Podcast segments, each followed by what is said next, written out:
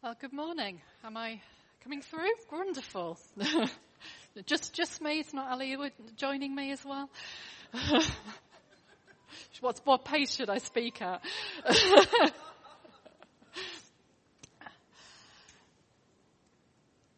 when Jesus taught, he came with a message of salvation, but he also taught a message of a coming kingdom. And that is a kingdom that when we become Christians, when we give our lives to Jesus, we become part of that kingdom of God. And essentially, to us, that kingdom is an unseen kingdom. It's a kingdom that is made known when we see the effect that God has. We see the effect of God's kingdom. We look around us this morning, each person in this room who has given their life to Jesus is an effect of the kingdom of God. That is the kingdom of God expanding. We also see the effects of the kingdom of God through the Holy Spirit who works in each of us. God is present among us. And as we are physical, in the new creation, we will still be physical. So navigating this reality. You could get up and you could go and you could talk to somebody and you can interact with them. You'd probably be surprised at how busy that spirit realm is. So I've both places at the same time. And those who are seated in a throne room are those who are sitting in a place of delegated authority. Those who sit in a throne room are in the place of ruling and reigning under the delegated authority of King Jesus. So you are sitting here and you are like almost like the, a gateway for the world to the kingdom of heaven. The Holy Spirit works through you into a world that is not yet part of His kingdom, but His is an ever expanding kingdom, and He is, He wants to grow that kingdom through you. So the Holy Spirit is busy this morning. Wherever you are, He is working. He is working in you. He is doing something different he's been working really hard this morning, helping us to hear God, helping us to hear that God loves us. He's probably doing a lot of other things in us at all because we've all got things that need doing in us. And the person next to you probably needs something very different doing in you than you do. But God is working. The Holy Spirit is very busy this morning, moving and working. Also, if we could see this room in the spirit realm, we'd probably see that there are angels in here. God sends angels among his people to minister to them. So we are his people. We can pretty much expect that there are angels here ministering to us, working among us, carrying out the assignment that God has given them in our lives at this point in time. We would probably also see that there are some demons in the room. Let's not think that because we're worshipping God, that they're not here, that they're waiting outside. We've probably brought a few in with us. And we're going to come on to how we've done that in a, in a moment. But the, like, what I'm trying to say is that the spirit realm around us, what we can't see, is at least as busy as if, if not more busy than what we can see. Now this morning, I'm speaking on the gift of discernment, the discerning of spirits. Now there is a level of discernment that comes through our human understanding, through what we what we know through what we've read in the Bible. That's not what I'm talking about this morning. What I'm talking about this morning is the gift of discernment where we need the Holy Spirit to reveal the things of the spirit realm to us so that just as you can navigate around the room in the natural, actually we learn to navigate around the room in the spiritual realm. We learn to see what God is doing, how He's working, how we then partner with what He's doing. And we've seen that this morning. Richard has led us in discerning God. He's led us in discerning that God is telling us that he loves him. And those demons that came in, they are not happy with us this morning because we have been crying out to God and saying how desperate we are for him. They don't like that.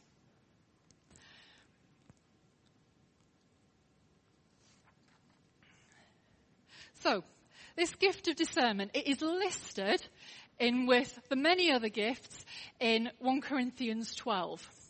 And I want to make the point that Andrew made a few weeks ago when he was speaking about prophecy. These gifts are listed in among 1 Corinthians 13, which is all about love. Just as prophecy is rooted in love, the gift of discerning of spirits is rooted in love. It's not a spiritually veiled um, excuse to criticize somebody or to mistrust somebody or to be working out what people's motivations are. It is a gift of love and it is a gift that comes to bring us into a freedom. It's a gift that comes to bring us into deeper revelation of what God is doing and it is a gift that builds us up. Now, essentially this morning, I'm going to be talking about, about discerning around ourselves. Yes, the Bible does talk about times when we need to be discerning of others. But first and foremost, God wants us to discern what is happening around us. And Hebrews 5:14 says, "But solid food is for the mature, for those who have their powers of discernment trained by constant practice to distinguish good from evil. We need to be daily practicing with the Holy Spirit how to hear Him, how to discern what He's saying, how to understand what He's showing us, so that we know how to navigate ourselves. When we learn that, when we grow and become mature in that, that is when God will begin to trust us with other people. But first of all, we must learn to discern ourselves. So that is where my focus is going to be this morning. So this gift is called the discerning of spirits. In other words, we learn to distinguish what spirit is at work at any time among us. And those, those spirits come into three categories that I'm going to look at this morning. Holy, human, and demonic. So I want to take a, a, little look at each and how we can grow in discerning those things and what we need to do about them when we discern them. So I'm going to start with, with holy. And when I'm talking about Holy Spirit, yes, I'm talking about the Holy Spirit first and foremost, but also that may involve the angelic realm. It may involve um, anointings, mantles, giftings that the Holy Spirit is releasing on people. We're also called to discern those. But today my focus is on the Holy Spirit. And, and I've, I've already said Richard has has brought um, a real kind of encouragement of that discerning of the voice of God this morning. Richard discerned that that's what needed to happen, and he led us in discerning God's voice.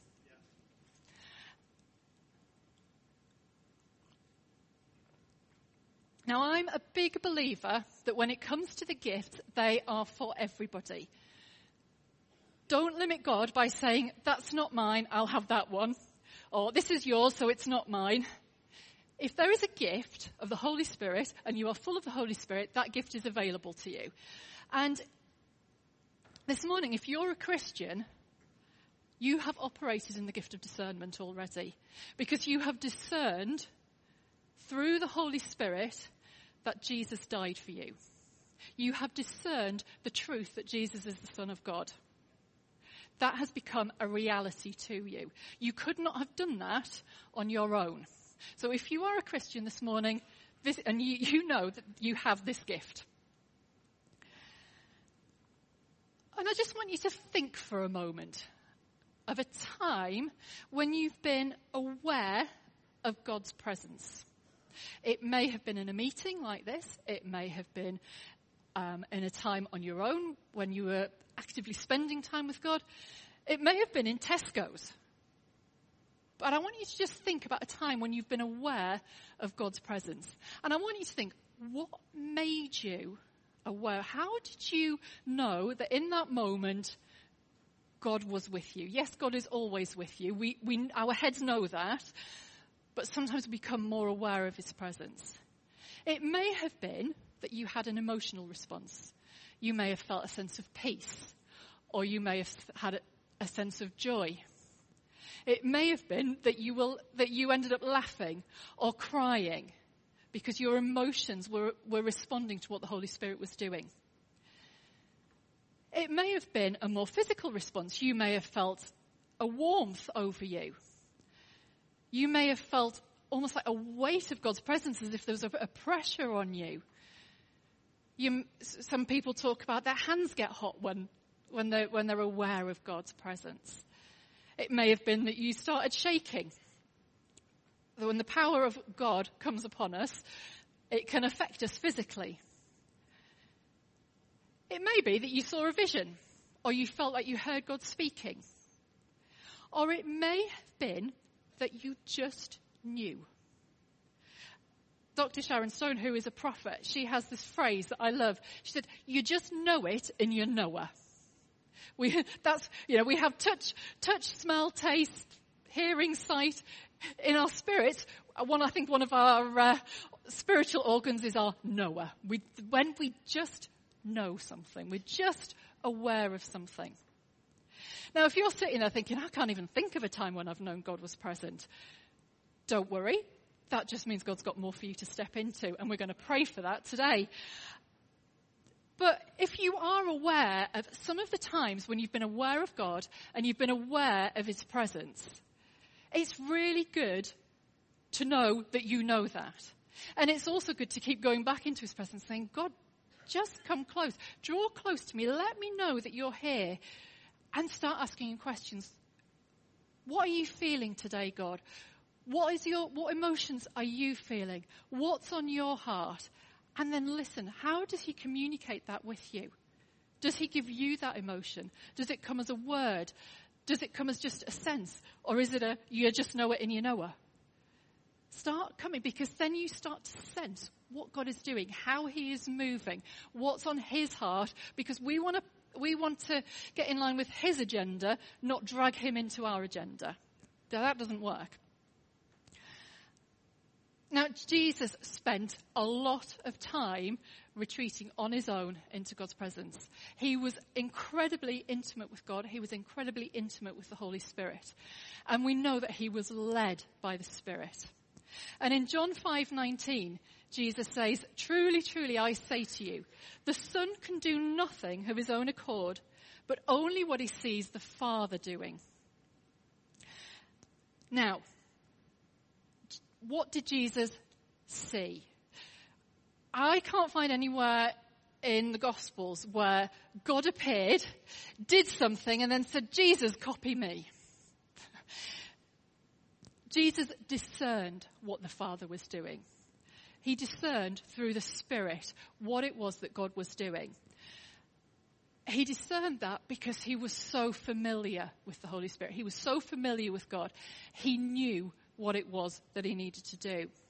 Now, I want to look back a little bit earlier in that passage in John 5 to the event which, which happened just before Jesus said this. So this is in John, John 5. I don't know whether we're going to get any words or not, but we'll see. I'll read them. You can come with me. so sometime later, Jesus went up to Jerusalem for one of the Jewish festivals. Now there is in Jerusalem near the sheep gate a pool which in Aramaic is called Bethesda and which is surrounded by five covered colonnades.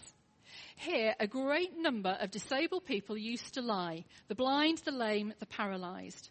One who was there had been an invalid for 38 years. When Jesus saw him lying there and learned that he had been in this condition for a long time, he asked him, Do you want to get well? Sir, the invalid replied, I have no one else to help me in the pool when the water is stirred. While I'm trying to get in, someone else goes down ahead of me. Then Jesus said to him, Get up, pick up your mat and walk. At once the man was cured and he picked up his mat and walked. So here we have a story of Jesus performing a miracle of healing. And we've got some examples in here of how Jesus operated in discernment. So I want to think about what was it that Jesus needed to discern in this event? Well, first of all, he needed to discern where he needed to be. He could have been anywhere in Jerusalem, but he discerned through the leading of the Spirit where it was that he needed to be. He needed to be by this pool in Bethesda. And then he needed to discern what it was that God wanted to do. we could quite easily look at a story like this and think, there were a great many people here that needed healing. And we could think, well, God is all powerful, God is all loving. Surely He wanted to heal them all. But that wasn't the thing that was on God's agenda that day. Jesus could have done that had it been. But Jesus wasn't there on his own agenda. He was there to do what God was doing. And so God revealed to him which person. Uh, one man was highlighted in the many, and that was the man that Jesus went up to. He then needed to discern what it was that God wanted to do. Now, it might sound obvious that a God wanted to heal him, but Jesus needed to discern that because sometimes we can decide what God wants to do, and he doesn't. But in this case, God did want to heal him. But Jesus also needed to discern how that healing was to take place. They're at this pool that has this reputation that the person who gets in there is healed. So Jesus could have said to this man, right, I'll be the person that helps get you into that pool. But that wasn't the way that the father was working. He didn't want to use the pool water, he just wanted to use his own power. So Jesus discerned that actually this was a commanding time. This was a time to command healing. And he, so he told the man to get up and walk. The other thing that I think Jesus discerned was, uh, was the timing. This was another healing that took place on the Sabbath day. And there seem to be many of those in the Bible. Jesus heals. It turns out to be the Sabbath, winds up the Pharisees, and I think Jesus knew that God is also breaking that um, religious spirit in there. So there's all these different steps in that event that Jesus knew how God wanted to work. Jesus discerned that through the Holy Spirit. And that's how the Holy Spirit wants to work in us. He wants to reveal to us what is on God's agenda. So how does that look? Because again, we don't suddenly see God appear and demonstrate and show us. Well, it's often in the almost missable things the little nudge to do something. That sudden urge when you're walking to change direction to go, and to go another way. The person that gets highlighted to you for no obvious reason, but you somehow, your attention is drawn to them. The little whisper of an idea that just seems to pop into your head. These are all moments when the Holy Spirit may well be talking to you, may well be prompting you, may be giving you that discernment of what God is doing. And those moments are an invitation to step in, to listen to Him and to say, what would you like me to do? What is on your heart for this person? Why have you highlighted to me? Do you want me to pray for them? Do you want me to prophesy over them? Do you want me to give them an encouragement? When we lean into God, what His agenda is starts to unfold to us. But it, it starts with that discerning and then the asking, the, the hearing and the asking and the stepping into it.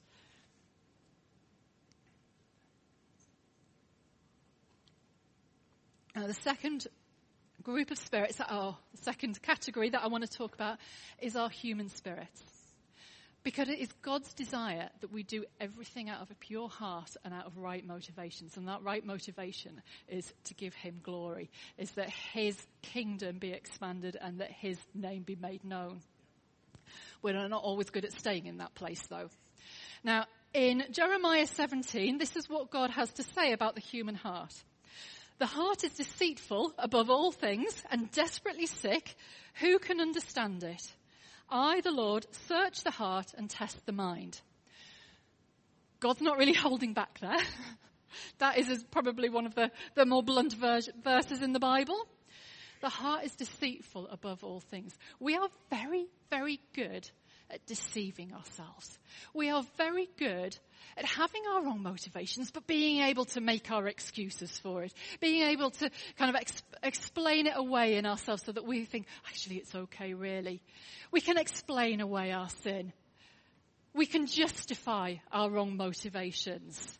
Whilst at the same time, our hearts will be condemning us and telling us how, how dreadful we are and how unforgivable we are. We manage to, to juggle these two things that are not right at the same time. And Proverbs 23 says, keep your heart with all vigilance, for from it flow the springs of life. Or as the NIV puts it, for everything you do flows from it. The state of our heart impacts what we do. If our hearts go unchecked, they can be places of real deceit and they can, they can, we can operate out of those wrong motivations where we want to put ourselves on the throne, where we want to seek ourselves first rather than God. And we have default settings and blind spots. Things that we don't see about ourselves. Things that are really ingrained in our thinking that we don't know they're there. Do any of these, can you relate to them? Does your subconscious thought think, I need to put myself first because nobody else will?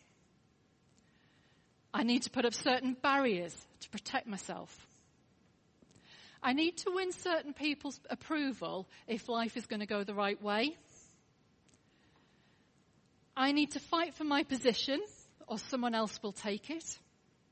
I need to provide for all my needs myself. If certain events don't happen the way I think they should, there's no hope for my future. None of these are true because our security is in Jesus, our hope is in Jesus, our future is in Jesus.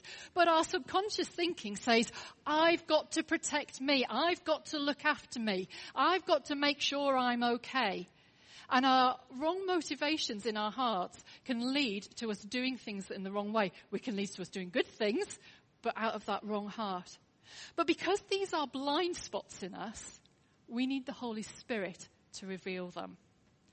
David in Psalm 139 prays this, and this needs to be one of our daily prayers. Search me, O God, and know my heart. Try me and know my thoughts, and see if there be any grievous way in me, and lead me in the way everlasting. Yes, we have wrong motivations, but it is God's desire to show us, to help us to discern those so that we can bring them to Him and we can put them right. And often the way that we can kind of realize that there is something that's not quite right is by our emotional response to things. Now, emotions are a good thing. God is a very emotional God. Jesus demonstrated emotions. We are not called to, to, to squash our emotions. We're not called to switch them off. They are not sinful in themselves. What they can lead to can be. But we do need to listen to them because they can be indicators of what's going on. If you have a feeling of insecurity or jealousy, that's probably an indicator that you are somehow putting your trust in something that isn't God. Now, there's an, an example that I had a few years ago where I needed a little bit of discernment. Um, as some of you know, I did a couple of years with a prophetic school. And on the second week, we went along. And it was the week where they were going through all the requirements of the course, what we would need to do, um, what was expected of us, what the values of the school were, and, you know, just, just basically laying everything out, all their procedures and everything, and everything that they said was great. But I was coming home from this, and I was feeling really wound up and almost a bit antagonistic. And I thought, what, what, what is going on here? Anyway, I got home, couldn't sleep because I was so wound up. I think, nobody said anything that I disagree with. Nobody's offended me. Everything that they've said was biblical. Why am I feeling like this? And so I was praying about it and said, God, what, what's going on here? What, why am I, why am I having this reaction? Didn't hear anything. But then the next day, it was as clear as this. I was driving towards Durham, pulled onto the 690, and this little voice in my head said, You'd rather be the teacher than the student. Well, this is the re- reaction you don't do. Well, that can't be right. I said, said to God, well, I, I'm a good, I'm a good student. I'm always reading things. I'm always listening to things. And I realized, yes, it's great to be able to read some good books, But you know, when I, when I read a Timothy Keller book, I'm not answerable to Timothy Keller for anything. He doesn't check up on me. He doesn't make sure I'm putting those things into practice. He doesn't tell me whether, what, what, what's, what's going on, where I need to change things. And I realized that I loved learning, but on my terms.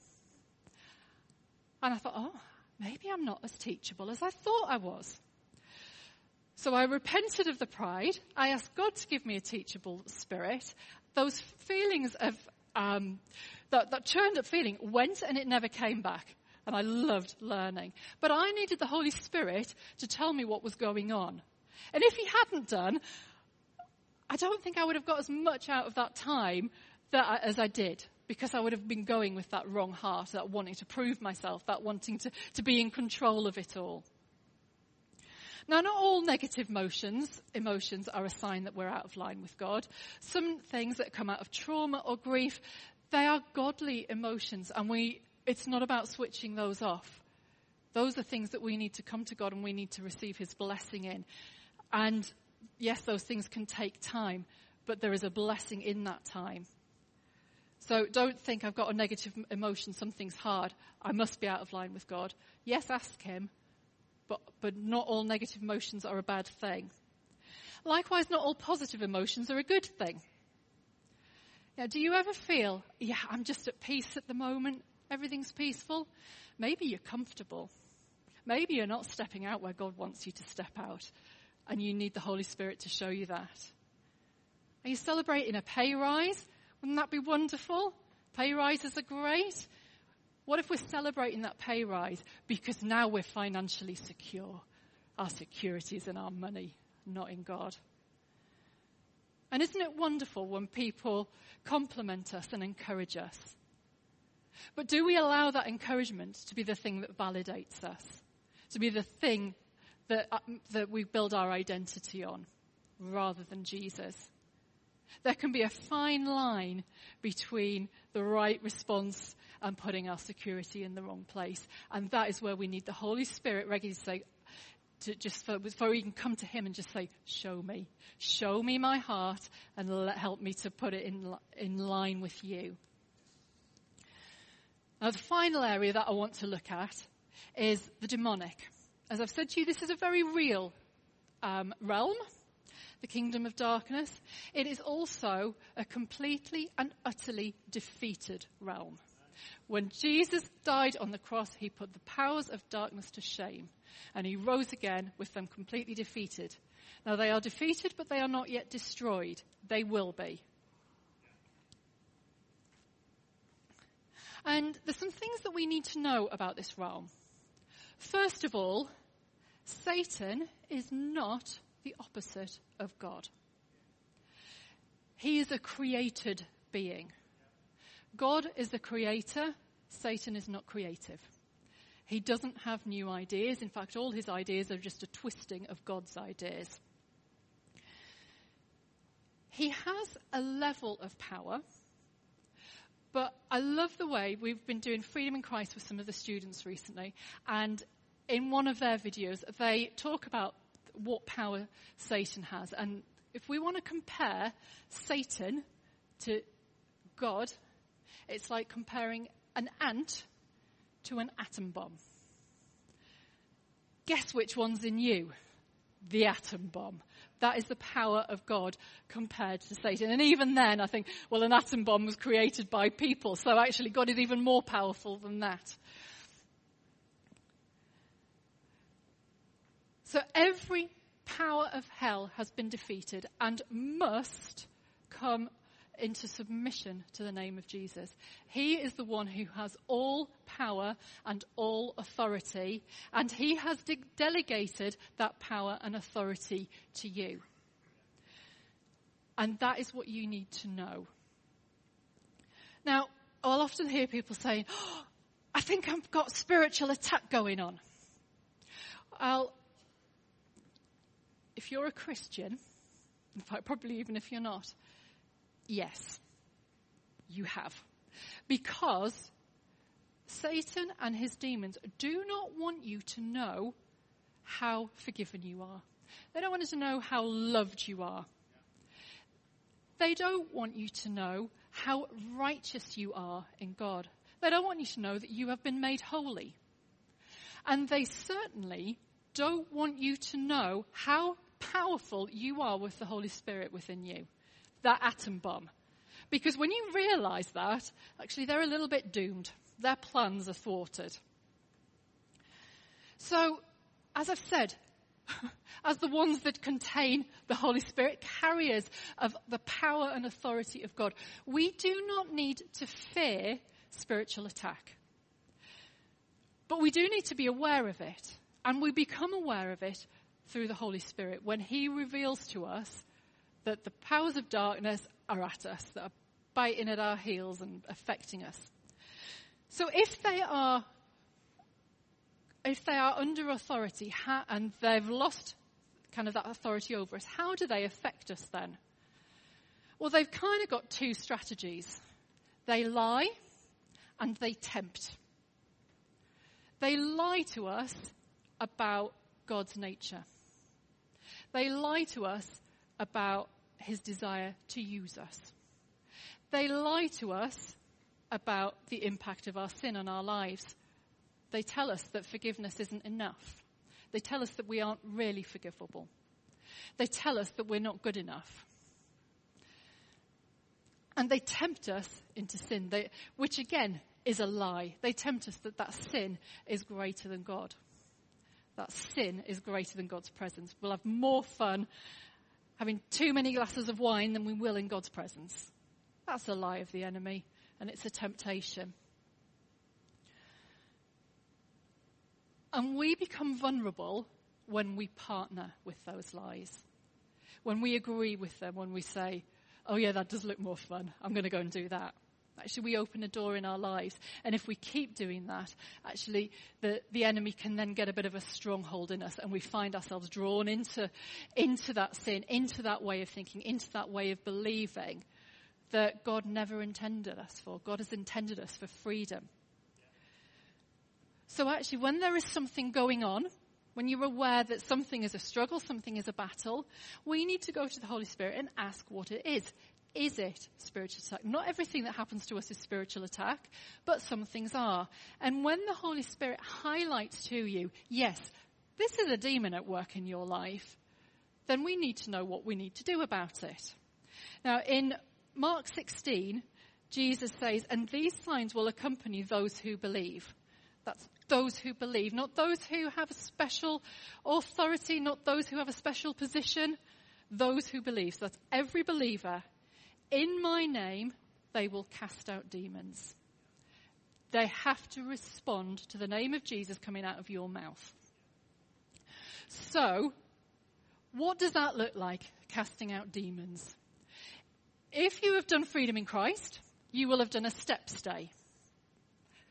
That is what it looks like. And if you haven't done freedom in Christ, I'll go through that a little bit because it's not a secret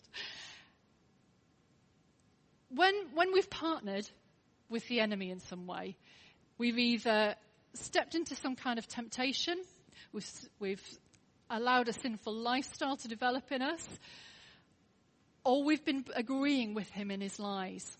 When the Holy Spirit highlights to us that we've done that, the first step is to either confess that sin, to repent of it, or to renounce those lies, to, to, to um, break our partnership with them, say, no, I don't believe that. Then we need to tell that lying spirit to leave us in Jesus' name. And they have to. They get no choice in that. They have to respond to Jesus' name. So we send them away and then we ask the Holy Spirit to fill us and to fill us with the truth that we need to now live in. And often it can be helpful then to find a scripture that you can speak over yourself because those, those demons, they will try and come back and say, didn't work, still here. And like, no, you're not, go. So we need to resist them through the, the power of the word of God. So we see that this is kind of the, the, the realm of the spirit that is around us at any one moment. At, at this point in time, you are being influenced by the Holy Spirit. He is working mightily in you. You've probably got some motivations in your heart that are not quite right. Don't panic, so is the person next to you. God's working in you. He's not leaving us as we are. And we've probably all got areas where we've given into um, lies of the enemy, where we've given into the temptation of the enemy, things that we need to put right. Through the gift of discernment, God is opening up this realm to us. God is showing us what is happening. And he is teaching us how to partner with him so that everything we do is out of his agenda, is out of his timing, and is in the way that he wants it to happen. Through the gift of discernment, we are able to step into greater levels of freedom. And that is the freedom that Jesus has bought for us. So it is already ours. We just have to learn to walk into it. Could the band start to come back up, please? I'm going to um, pray over us now. Paul prays a wonderful prayer in uh, Ephesians about the eyes of our hearts being enlightened. It's our spiritual eyes that we want opening to see in that spirit realm. This is for everybody. So this is a work that God wants to do in everybody. We're all at different places in our ability to discern. God wants to move us on. So can I invite you all to stand, please?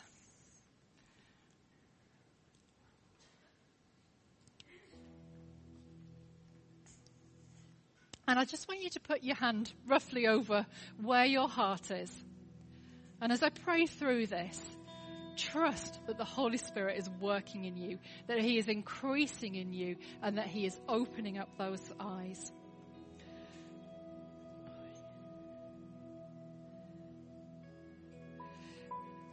Yeah, Lord Jesus, we just declare that you are Lord in this place. You are the King of kings. You are the Lord of the lords. And Lord, we thank you that you are the one who leads us out of your great love, out of your power and authority. And so, Lord Jesus, we just pray that you, you would come in your glory, that you would release the spirit of revelation and of wisdom in the knowledge of you that each of us might know you more, might be aware of you more, might understand you more. And Father, we pray that you would enlighten the eyes of our hearts.